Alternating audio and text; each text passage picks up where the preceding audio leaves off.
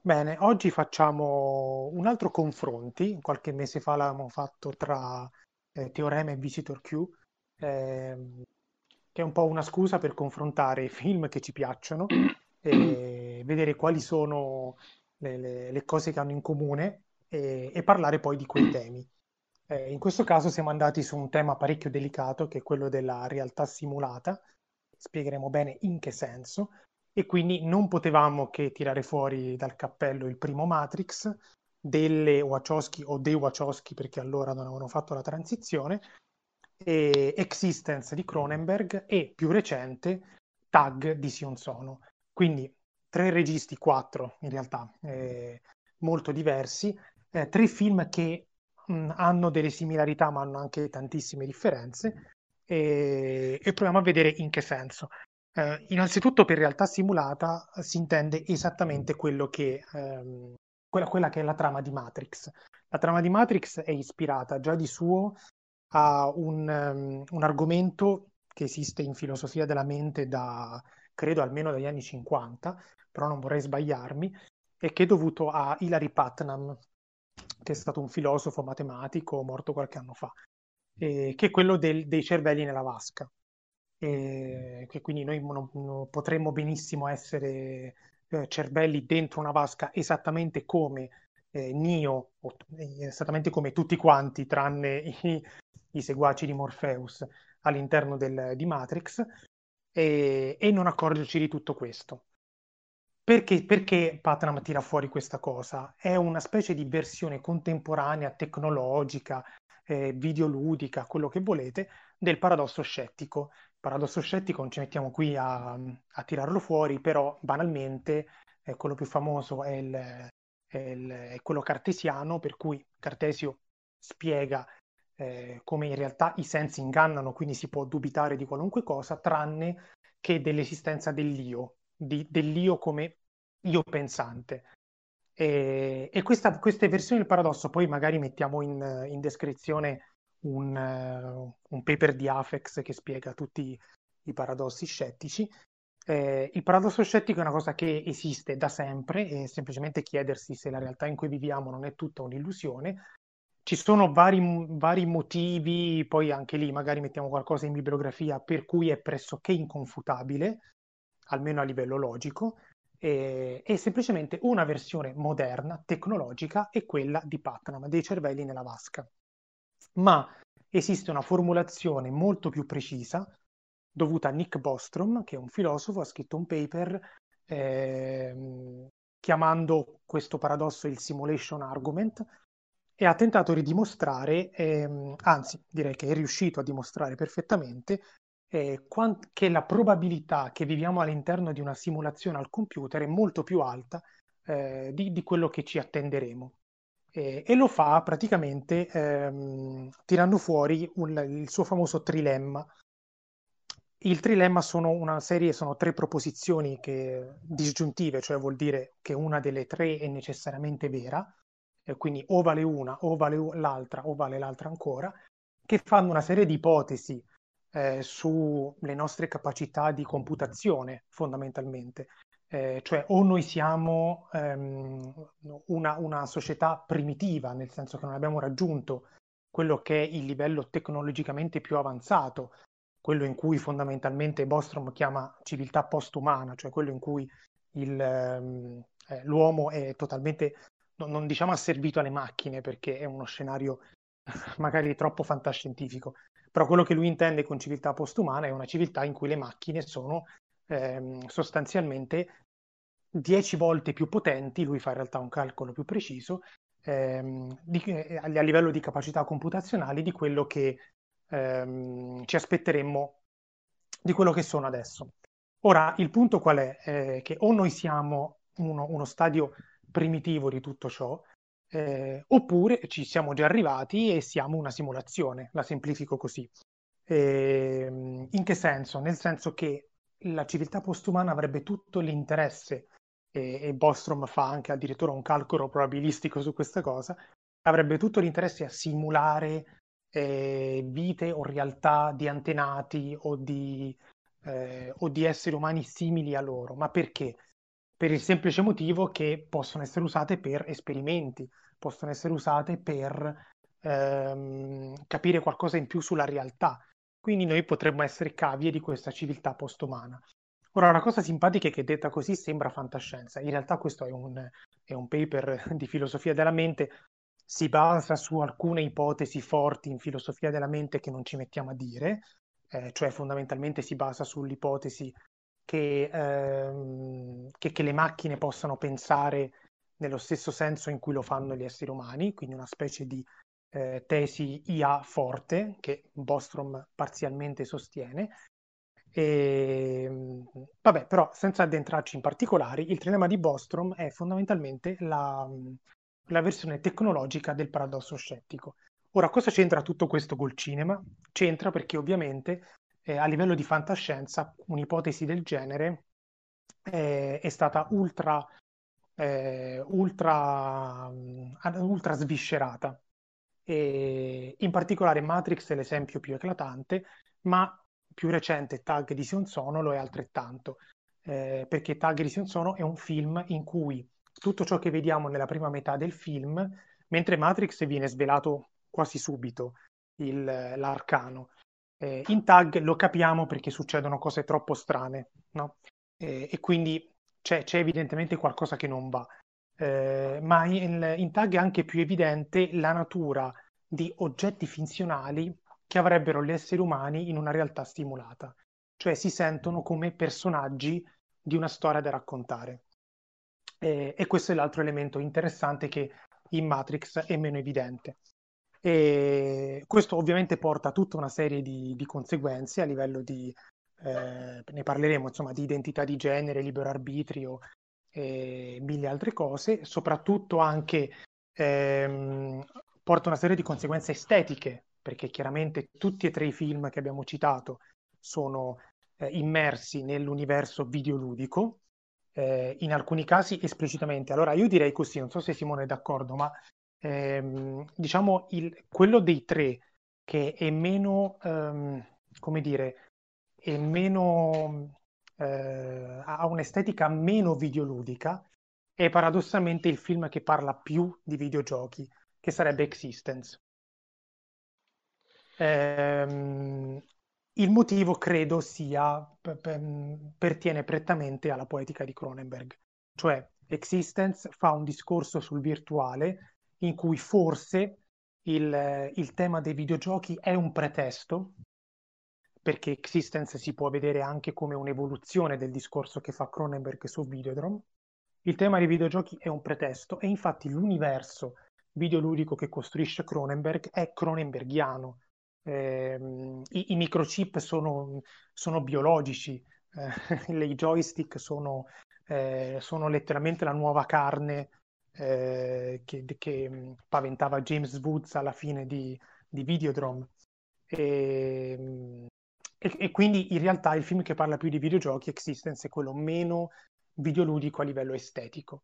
Matrix sicuramente è stato una, una, una grande eh, un pioniere di quel genere di, quel genere di fantascienza e, e Tag ha la particolarità di ehm, costruire un mondo che sembra fatto su misura per un film giapponese delirante, dove succedono cose deliranti, eh, il vento che taglia in due le persone, eh, coccodrilli in digitale fatti malino che, che sbranano le, le ragazzine e, e in questa maniera esibisce notevolmente la natura finzionale di quello che vediamo, che poi quando i, le protagoniste usciranno dal gioco, la protagonista uscirà dal gioco, eh, diventerà semi-credibile perché anche lì in realtà ci sono una serie di metafore, lirismi e cose varie.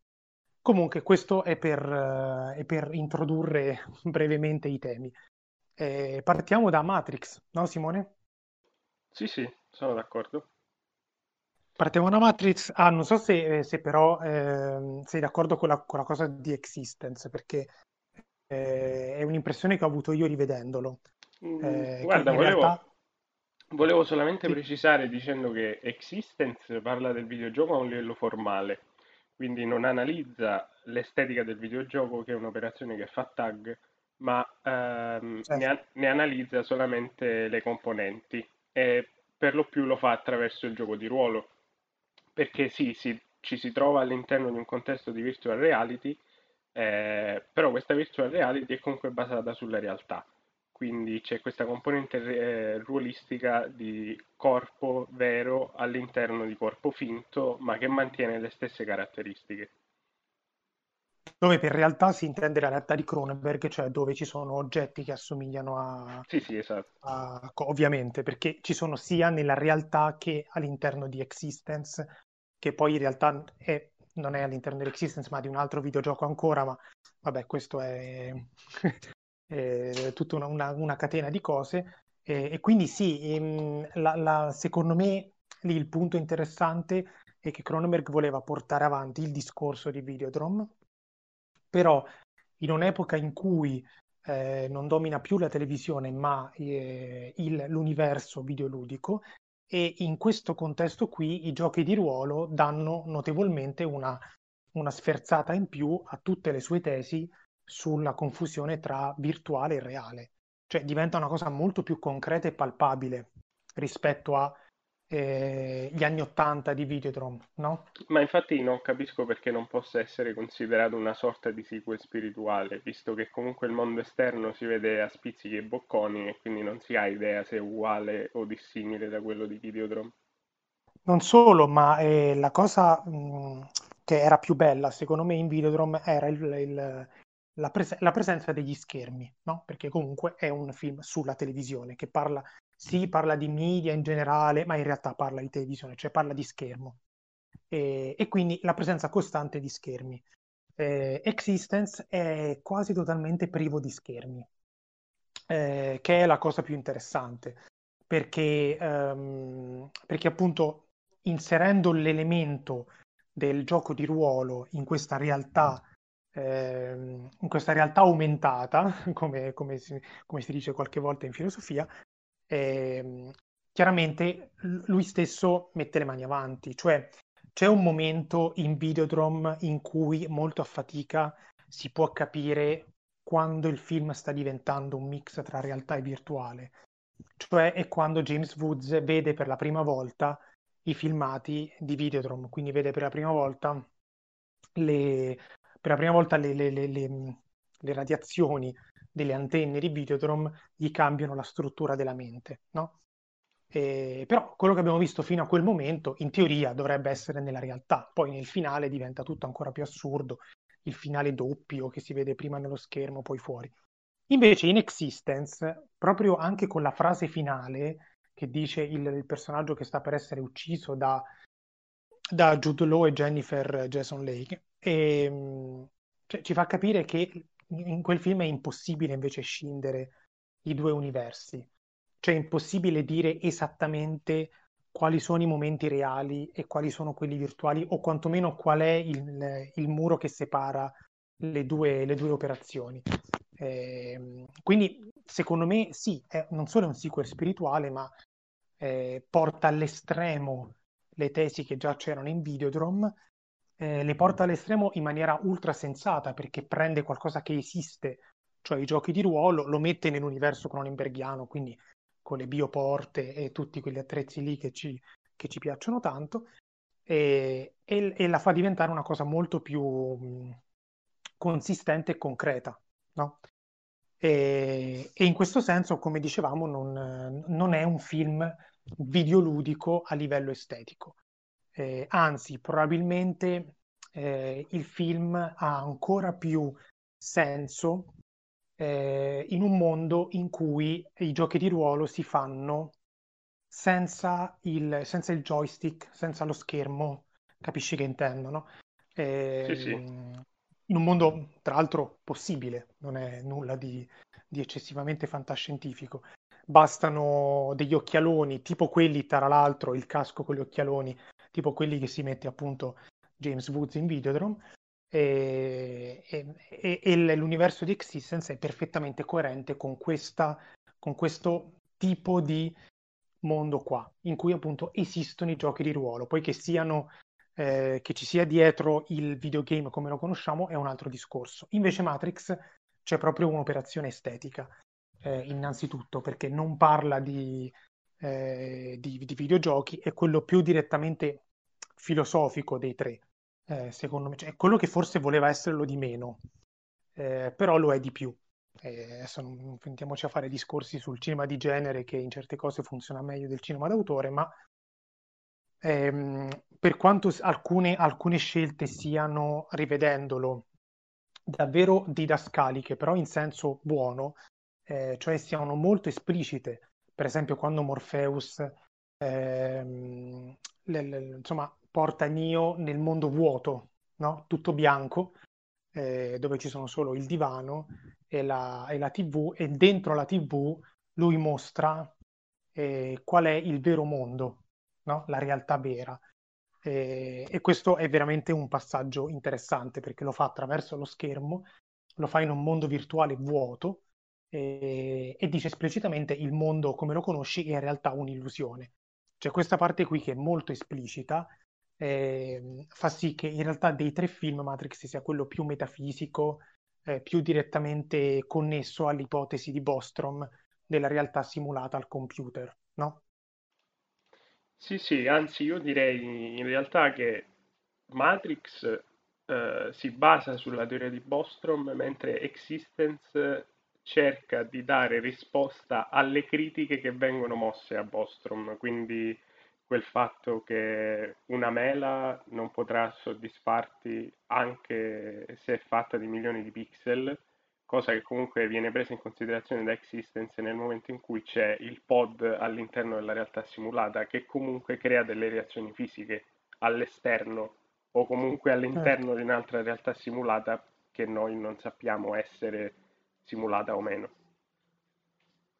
Assolutamente. Sì, ma perché poi il pod è collegato a livello biologico eh, e quindi necessariamente, ma infatti nell'ipotesi l'ipotesi di Bostrom se la prendiamo esattamente come viene mostrata in, ehm, in Matrix, eh, le obiezioni vengono a cadere, nel senso che anche in Matrix, come in Existence, in realtà i cervelli nella vasca, mettiamola così, eh, cioè sono collegati sensorialmente, cioè sono degli esseri umani che hanno dei, dei tubi, hanno, hanno, dietro, a Matrix hanno dietro un, un, una specie di un vero e proprio buco, esattamente come per le bioporte di Cronenberg, no? Però è dietro la nuca e non sul fondo schiena.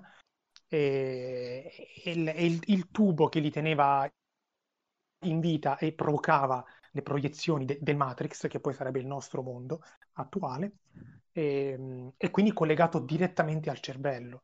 Eh, cioè è ovvio che nel trilemma di Bostrom, siccome interviene una civiltà postumana, e quindi delle capacità di calcolo esponenziali, eh, sarebbero perfettamente in grado di tenere in vita dei corpi in senso biologico, dando delle reazioni fisiche autentiche all'interno del, del cervello. E queste obiezioni si possono facilmente eh, battere anche perché, a, anche vivendo nella realtà non simulata, eh, sappiamo benissimo, eh, si può trovare su internet anche video eh, un po' forti su queste cose, ma gli esperimenti che fanno molti neuroscienziati cognitivi, che eh, non fanno altro che dare stimoli eh, elettrici al cervello per provocare determinate reazioni, le reazioni avvengono davvero, le sensazioni il, il, il, il paziente, chiamiamolo così, le ha davvero. Quindi, insomma, sia nel caso di, di Existence che nel caso di, di Matrix, il, cioè è, è, è molto biolo- è biotecnologica la cosa, è una fusione, è cyberpunk, no? Mettiamola così. È una fusione. Tra, tra, organico e inorganico. Ecco, Quindi, parlando, ehm... di, parlando di capacità di calcolo esponenziali, mi hai ricordato appunto che Matrix risponde a un'altra critica del paper di Bostrom, eh, le quali affermavano che per avere ehm, una realtà simulata così bene si dovevano avere delle capacità di calcolo quasi infinite, ma noi sappiamo ad oggi, quindi quello che dico io è che sia un'opinione biased perché è basata appunto su qualcosa che sappiamo oggi e non su una probabilità futura. ehm, certo. che le capacità di calcolo siano finite e che per forza saranno sempre finite. Ma è una cosa che almeno noi del circolo informatico sappiamo non essere vera, perché già all'interno dei computer possiamo avere, per dire, anche se una cretinata, me la perdoneranno, eh, l'esp- l'espansione virtuale della memoria che va a ricreare eh, un banco di memoria fisico ma in maniera virtuale. Certo, certo, assolutamente. No, ma infatti eh, qui poi il discorso ci porta lontano, nel senso che ci sono delle motivazioni ehm, anche logiche per cui eh, questo discorso ha senso, eh, riguardanti proprio la, la, computabilità, l'NP completezza dei problemi, adesso diventa una cosa, eh, però è esattamente così, cioè è una, mh, è, è, un, è una tesi che è vera adesso, ma non, eh, non, è detto che lo sia in futuro e quindi chiaramente eh, Bostrom la, la, la elide perché nel, nel, trilemma una delle tre proposizioni dice bene che queste cose sono state superate nella civiltà postumana. Eh, per cui sì, eh, no, non solo Matrix risponde a queste critiche, ma in più, eh, come si diceva eh, poco fa fuori onda, ehm, diciamo l'unica, allora, l'unica critica secondo me semisensata eh, a Bostrom è quella che ha fatto uh, il professor Birch, non mi ricordo il nome del paper ma poi lo mettiamo in descrizione, e Birch parla di scetticismo selettivo riguardo all'argomento della simulazione.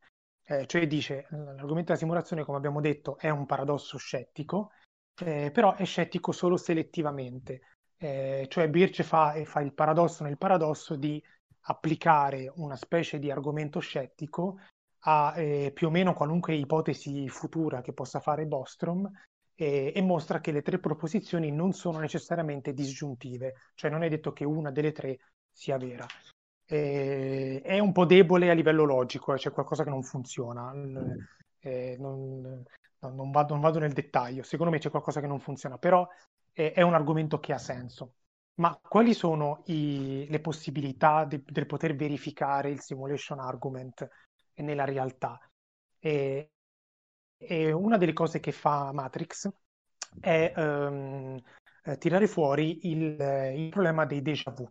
C'è questo pezzo che dura pochissimo, in realtà, velocissimo, in cui eh, Nio ha un déjà vu e loro si fermano e dicono ah, hai un déjà vu, cavolo, quindi i, le macchine stanno modificando la matrice, ok? Stanno modificando le variabili eh, della realtà che stai, che stai esperendo. E, e questa è una spiegazione per nulla, eh, cioè una spiegazione molto soddisfacente del fenomeno del déjà vu di cui non c'è nessuna spiegazione scientifica eh, semicerta. Eh, perché Matrix cosa fa? Prende una, un'ipotesi come quella dei cervelli nella vasca e di Bostrom, perfettamente coerente con la realtà che vedi e in più spiega anche un fenomeno che nella realtà che vediamo tutti i giorni non riusciamo a spiegarci, che è quello dei déjà vu. E, e questa è una delle cose più, eh, più, divertenti che ci sono all'interno di Matrix, eh, perché appunto a, non solo rispondi alle critiche, non so quanto volontariamente, ma mette a posto alcuni problemi che ha la nostra classica visione della realtà. Che per allargare un po' il discorso, questa, questo voler spiegare effettivamente il fatto che viviamo all'interno di una realtà simulata tramite i glitch, i déjà vu, i bug comunque di una simulazione è presente poi più avanti anche in Inception quando si deve avere contezza di essere all'interno di un sogno, ma lì è sfruttata in maniera molto più superficiale. Sì, sì, sì, certo. Beh, sì, certo, gli elementi per, per capire in quale tipo di realtà sei. Ecco, questa cosa, per esempio, in tag, come è risolta? Eh, perché eh, tag la, la butta subito, fin dall'inizio, sull'assurdo, perché il film inizia con una scena splatter eh, delirante la protagonista poi deve, eh, insomma, mentre fugge da questo vento assassino che taglia in due le persone, ritrova camminando come se fosse appunto una simulazione che, eh, una proiezione che si fa mentre lei cammina, tipo Tapirulan, ritrova camminando eh, le sue compagne che sono state uccise prima dal vento che non si ricordano nulla di quello che è successo e a quel punto devono ricostruire la realtà pezzo per pezzo. Ora, il punto però qual è? Secondo me Tag da un certo punto di vista è anche fin troppo radicale, eh, perché in Tag la questione non è come in Matrix ed Existence, che loro sono persone reali eh, collegate, il, cervello, il cui cervello è collegato a qualcosa e quindi quella che vedono è un'illusione. Quella che loro vivono è la loro vera realtà, il problema è che loro sono personaggi di finzione e non lo sanno.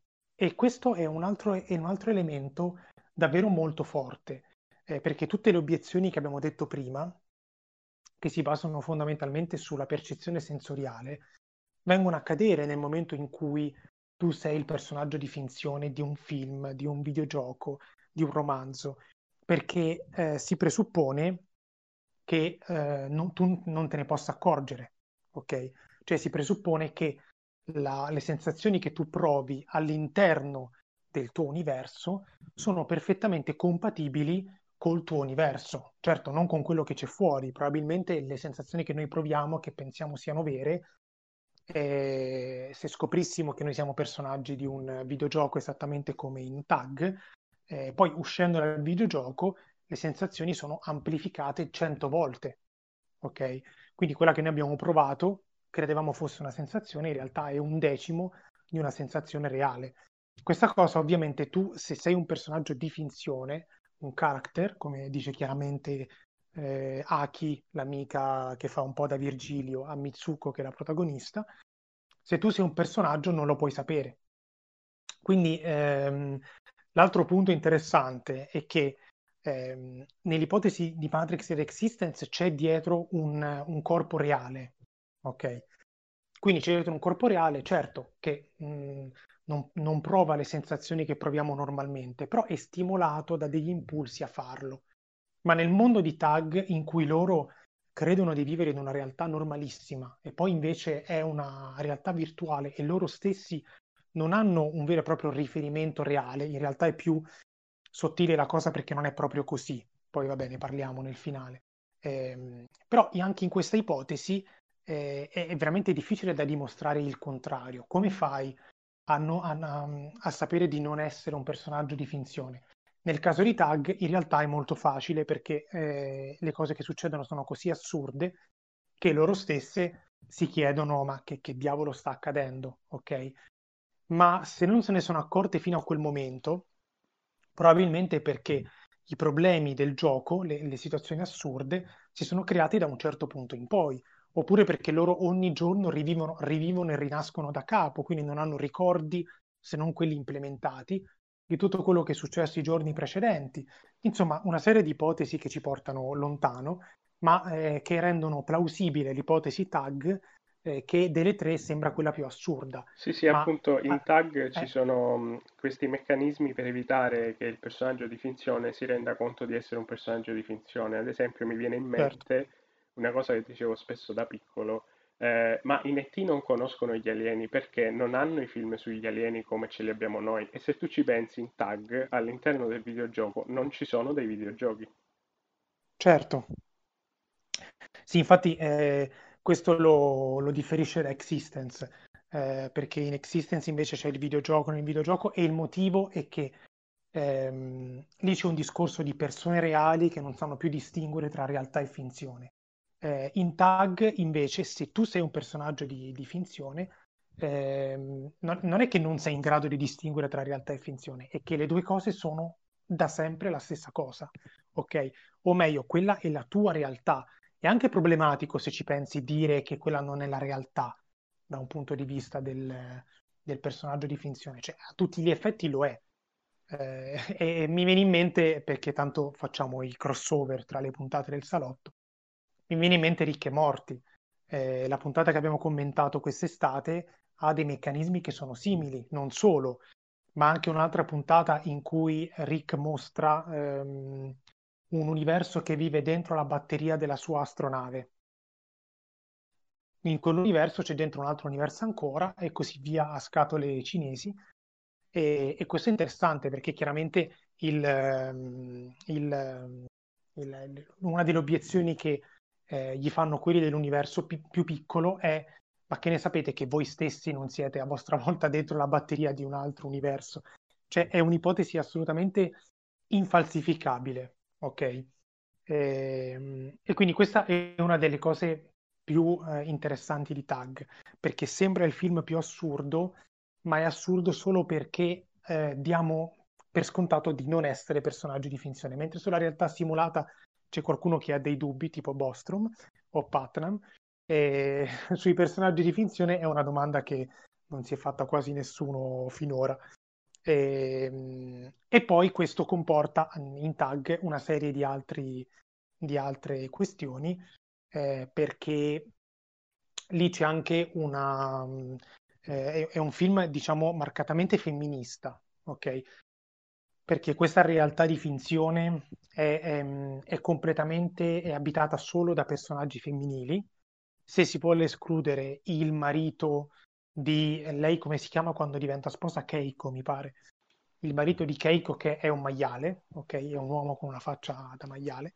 Ehm, e, e questo universo è stato creato da dei maschi eh, ed è quindi uno dei discorsi, secondo me, più limpidi sulla, sull'oggettificazione del corpo femminile nello specifico che, eh, che ho visto fatto nel cinema negli ultimi anni, perché comunque eh, nel momento in cui tu oggettifichi un corpo, fai la stessa cosa che fa uno scrittore, un regista un, o un uh, game creator quando crea i suoi personaggi.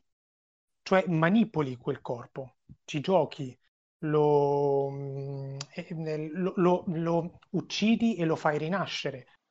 E a questo proposito mi viene in mente un'altra cosa divertente perché ormai mischiamo cose, che non, ti, non so se ti ricordi eh, di questa cosa, la chiesa del giovedì scorso. Non so se ti ricordi questa cosa che eh, avevo letto di recente. Esiste un movimento religioso, si chiama Chiesa del giovedì scorso, ehm, la cui tesi è che il mondo è stato creato giovedì scorso. Ora, ovviamente è una tesi, è una tesi ironica, eh, però è un'altra di quelle tesi infalsificabili come abbiamo detto finora. Eh, perché qualunque obiezione eh, può essere facilmente espressa con eh, va bene, eh, ogni volta che cioè, quando il mondo è stato creato sono stati impiantati da un dio maligno, non lo so, il dio maligno di Cartesio, dei ricordi fittizi nella testa e quindi chiaramente eh, noi siamo convinti che il mondo esista da sempre e non solo da giovedì scorso. Ovviamente tutta questa serie di, di ragionamenti è sempre più assurda eh, però quello che è interessante è che sono tutte ipotesi infalsificabili, cioè moltissime cose di cui si occupa la fantascienza e, e questo, questi tre film ne sono la prova. Eh, sono in realtà ipotesi metafisiche e quindi necessariamente non possiamo mai dimostrare che sono false. E questa mi sembra una delle, una, una delle conseguenze più, eh, più fighe della letteratura e del cinema fantascientifiche. Eh, alcune cose sono manifestamente assurde perché hanno una loro incoerenza interna, eccetera, eccetera, anche, anche prodotti di pregio. Ma nel caso dell'argument simulation e di tutto ciò che è connesso fino alla Chiesa del giovedì scorso, secondo me, ehm, in realtà, esattamente come in filosofia, anche a livello fantascientifico, sono infalsificabili. Eh, guarda, io vorrei solamente fare visto che comunque l'abbiamo detto all'inizio, un parallelo con i, i, videogiochi per l'appunto. Abbiamo già parlato di virtual reality, quindi lascerò stare quella parte. Eh, e mi verrebbe ad esempio, come hai detto tu, sul perché potremmo creare delle simulazioni per studiare i nostri antenati, per studiare l'umanità, eccetera, eh, il, il videogioco per eccellenza sulla simulazione almeno fino a qualche anno fa, ovvero Assassin's Creed, in cui i personaggi principali, eh, facenti parte di questo futuro in cui è presente una macchina chiamata Animus, in cui loro entrano e possono rivivere i ricordi dei loro antenati, ehm, simulano quella che è la realtà attraverso i ricordi di questi antenati, ma anche all'interno di questa realtà sono presenti dei glitch che fanno capire appunto al personaggio, nonostante sia completamente assimilato all'interno di questa simulazione, che si trova comunque all'interno di una simulazione. Eh, sì, no, ehm, infatti eh, credo che io non sono un, un, esperto dei videogiochi, però credo che eh, in realtà que- questa, questo genere di ipotesi sia stato esplorato molto nel, nell'ambito videoludico, perché comunque è, è un ambito che necessariamente, ecco, il, il discorso che si faceva prima sul eh, Cronenberg che coglie l'occasione per girare il sequel spirituale di Videodrome. Cioè, molte di queste cose che abbiamo detto, ma lo stesso trilemma di Bostrom, sono ehm, ipotesi sulla realtà che circolano da millenni, ok? Eh, in forme, nelle forme del più vario scetticismo, solipsismo e cose varie. E quello che è interessante è semplicemente che gli strumenti tecnologici di ora e artistici, come per esempio eh, i videogiochi, ci hanno condotto un, a un passo più vicino, anzi a poter formulare meglio queste ipotesi. E, e, ehm, nel senso che nel, tutta la questione dei giochi di ruolo rafforza il paradosso scettico. E questo qui dà ragione al discorso che facevi tu prima sulle obiezioni alla, alla tesi di Bostrom, ehm, perché anche solo un secolo fa eh, sarebbe stato molto più ehm, difficile sostenere la tesi di Bostrom, no?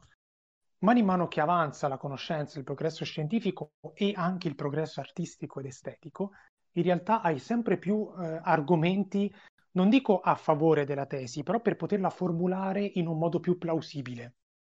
E, e questo è, mm, è, chiaramente il, il, grosso problema della, dell'universo virtuale, eh, con tutte le varie implicazioni sociologiche che ha, pedagogiche, secondo alcuni, che ha questa questione. Ho letto di recente, facciamo polemica come al solito, ho letto di recente, ti ricordi ieri o l'altro ieri, eh, di una rivista di eh, Cultural Studies o Gender Studies, fa un po' di tutto, di cui non ricordo il nome, se no lo direi, non, Tutto fa non, non lo nascondo.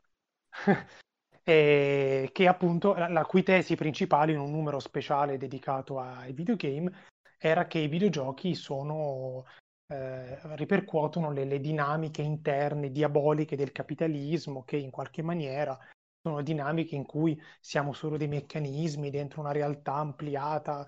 Eh, onestamente sarò sincero, non ho capito bene tutta la tesi, ma il succo che, che loro volevano intendere era dare una patina anche un po' apocalittica a delle preoccupazioni che riguardano le implicazioni del mondo virtuale nella realtà.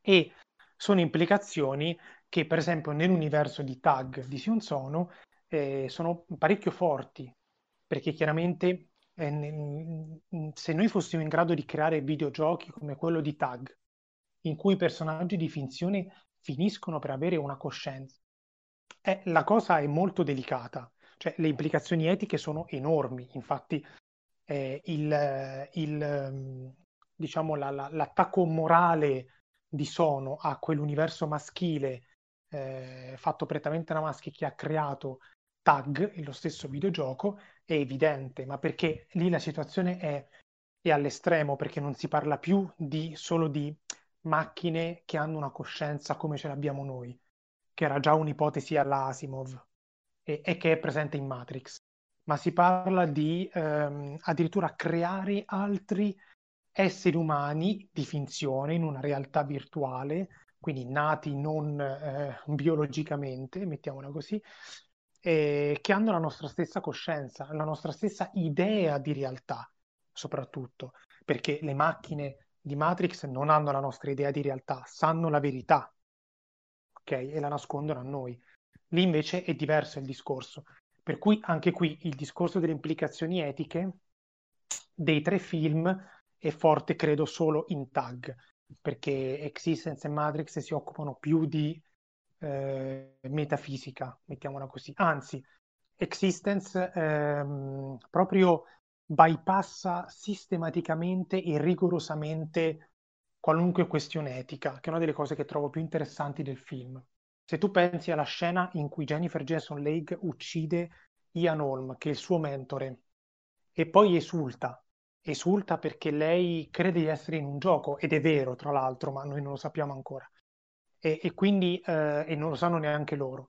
e, e quindi esulta come se avesse ucciso qualcuno in un videogame, però è la vita vera, tra virgolette, anche se non è vero. E Jude Law glielo fa notare. Non c'è molta insistenza su questa cosa e soprattutto subito dopo veniamo a scoprire che è un videogioco. Eh, cioè Cronenberg in pratica è come se facesse un saggio delle implicazioni a livello di eh, psicologia, di neurofisiologia, di filosofia della mente anche, eh, di un mondo in cui esiste existence, ok? Eh, ma evita sistematicamente qualunque tipo di discorso sulle implicazioni morali. Mi azzarderei quasi a dire che è una caratteristica di tutta la filmografia di Cronenberg, ma non è vero. Eh, sicuramente è qualcosa che riguarda solo pochi tra i suoi molti film e, ed Existence non è uno di questi, cioè è, è un film in cui eh, non ci poniamo il problema della vita e della morte perché, non, perché la confusione tra reale e virtuale è assunta fin dall'inizio. Ok? E, ehm, stessa cosa per Matrix in cui le, le scene di, di, lotta, di uccisione sono volutamente eh, riprendono il cinema di Kung Fu, come sappiamo, quindi sono eh, coreografate in modo eh, improbabile, mettiamola così, sfidando leggi di gravità e quant'altro, che è un marchio di fabbrica eh, de- della trilogia di Matrix che poi è stato straimitato male, credo, eh, successivamente. e quindi i problemi che ci poniamo sono di ordine diverso, anche se lì essendo un, un film comunque eh, di genere o comunque che vuole intrattenere, ci sono di mezzo i sentimenti umani, eh, l'amore, la, tutta una, l'identità, ecco lì c'è più che altro il problema dell'identità personale, perché chiaramente in un mondo del genere non sai esattamente chi sei o chi sei stato fino a quel momento, non sai cos'è il tuo corpo e questo è evidente in tutti e tre i film. Eh, però l'unico dei tre che si pone le problematiche etiche in merito a questa faccenda è proprio il film di Sion Sono, in maniera anche eh, netta e precisa che anche il film mh, in realtà meno probabile scientificamente, vogliamo dire così, eh, o comunque più volutamente assurdo. Eh, poi non, non, non, che ci sia un trade-off, ovviamente, tra allora, le questioni. Meno, allora, Tag sì, hai ragione, è meno probabile scientificamente, però, eh, come abbiamo detto anche inizio puntata, è quello che si inserisce di più all'interno del filone videoludico, non solo eh, dal punto di vista del videogioco, ma anche del fruitore del videogioco. Perché, ad esempio, mi viene in mente il finale in cui tu compatisci lei perché ti rendi conto che sì, è un personaggio di finzione, però prova le stesse emozioni che provi tu. Eh, mm-hmm. Mi verrebbe da dire appunto come c'è stata una gentrificazione nel genere horror, giusto per fare un parallelismo un po' molto alla lontana, c'è stata negli ultimi anni anche una gentrificazione del videogioco, perché siamo partiti nei primi videogiochi in cui l'unico scopo era intrattenere, come ad esempio potevano essere Pong o Tetris, eh, fino a dei giochi che riescono a simulare, eh, sempre in maniera scriptata, ehm, mm. quella che è la nostra realtà con dei personaggi e delle caratteristiche, le caratteristiche di questi personaggi sono sempre più simili alle nostre, quindi si tende a patteggiare per un personaggio, per un altro, eh, riuscendo a far coincidere con il tema dell'intrattenimento del videogioco anche la morale. Quindi mi è capitato spesso e volentieri, ad esempio seguendo delle live di Twitch, eh, di vedere certi personaggi famosi, ad esempio, commuoversi per la morte di un personaggio o addirittura incazzarsi, come è stato ad esempio per l'ultimo The Last of Us. Questo in realtà è interessante, anche se io tenderei a vederlo più come qualcosa vicino al paradosso della finzione di cui si parlò nello scannatoio sugli spoiler. Eh, cioè, una volta che un, un prodotto videoludico eh, evolvendosi diventa qualcosa di, mm, eh, di, di, artistico, non che non lo fosse fin dall'inizio, vabbè, tutte tesi da dimostrare, però una volta che diventa qualcosa di più palesemente artistico, il coinvolgimento del fruitore, tra l'altro che, che, che è davvero coinvolto, non lo è solo emotivamente come leggendo un romanzo o guardando un film, il coinvolgimento del fruitore implica anche stati, stati del genere, quindi commuoversi per la morte di qualcuno. Ehm, per cui, a, a, parte che questo va contro la desensibilizzazione che dovrebbe provocare sempre il, il videogame secondo le tesi dei, di queste riviste eh, di cultural study pseudo-progressiste.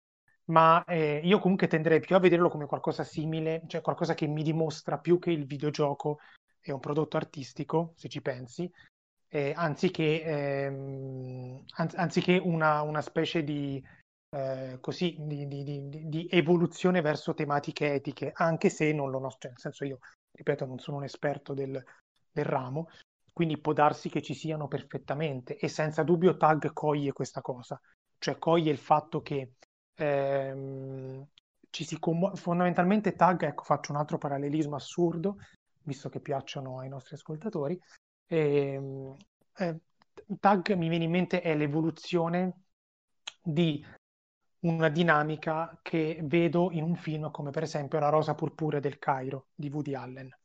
Eh, cioè La rosa purpura del Cario è un film che parla di una persona che si commuove guardando un film eh, fino a innamorarsi del personaggio del film che esce dallo schermo e ti viene incontro. Ok? Ecco, Tag è, è ormai in un mondo in cui questa cosa la si può fare anche con i videogiochi e non solo con i classici prodotti narrativi come romanzi o film, no?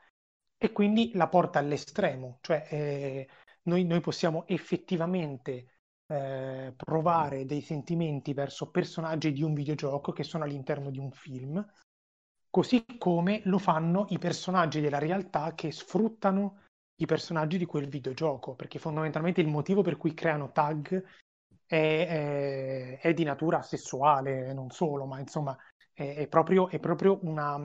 non è qualcosa di freddo, ok? Eh, è qualcosa che riguarda il trasporto che il fruitore ha verso i personaggi di un'opera videoludica.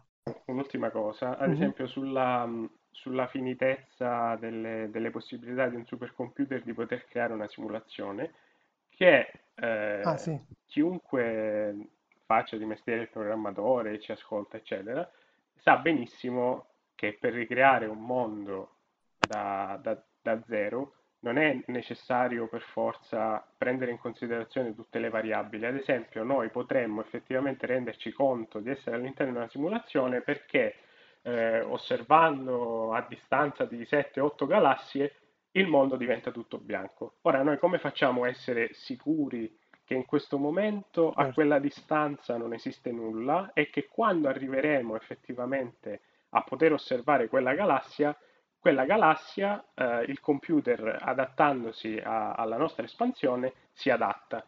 Quindi il punto qual è? Che l'unico mm-hmm. modo effettivamente per eh, arrivare ad avere contezza di questa simulazione è distruggere il mondo stesso. L'ipotesi più, più radicale. L'ipotesi post-apocalittica.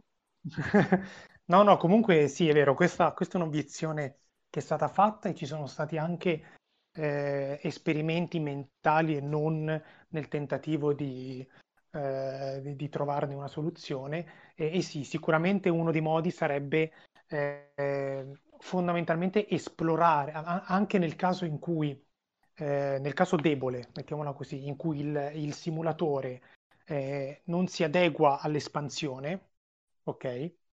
Ehm, quindi non, non, ricrea la realtà man mano che andiamo avanti di galassia in galassia. Quindi nel caso in cui il simulatore è, è, è più scrauso di quello che pensiamo e quindi effettivamente c'è il vuoto dopo eh, sei galassie, ok? E anche in quel caso il punto è che per, prima di arrivare a sapere questa cosa eh, dobbiamo potenziare questi strumenti di calcolo. Di nuovo eh, si rende vera una delle uh, proposizioni di, del trilemma di Bostrom e dovrà, dovrà, passare molto tempo, ok? Perché non siamo in grado di osservare così lontano.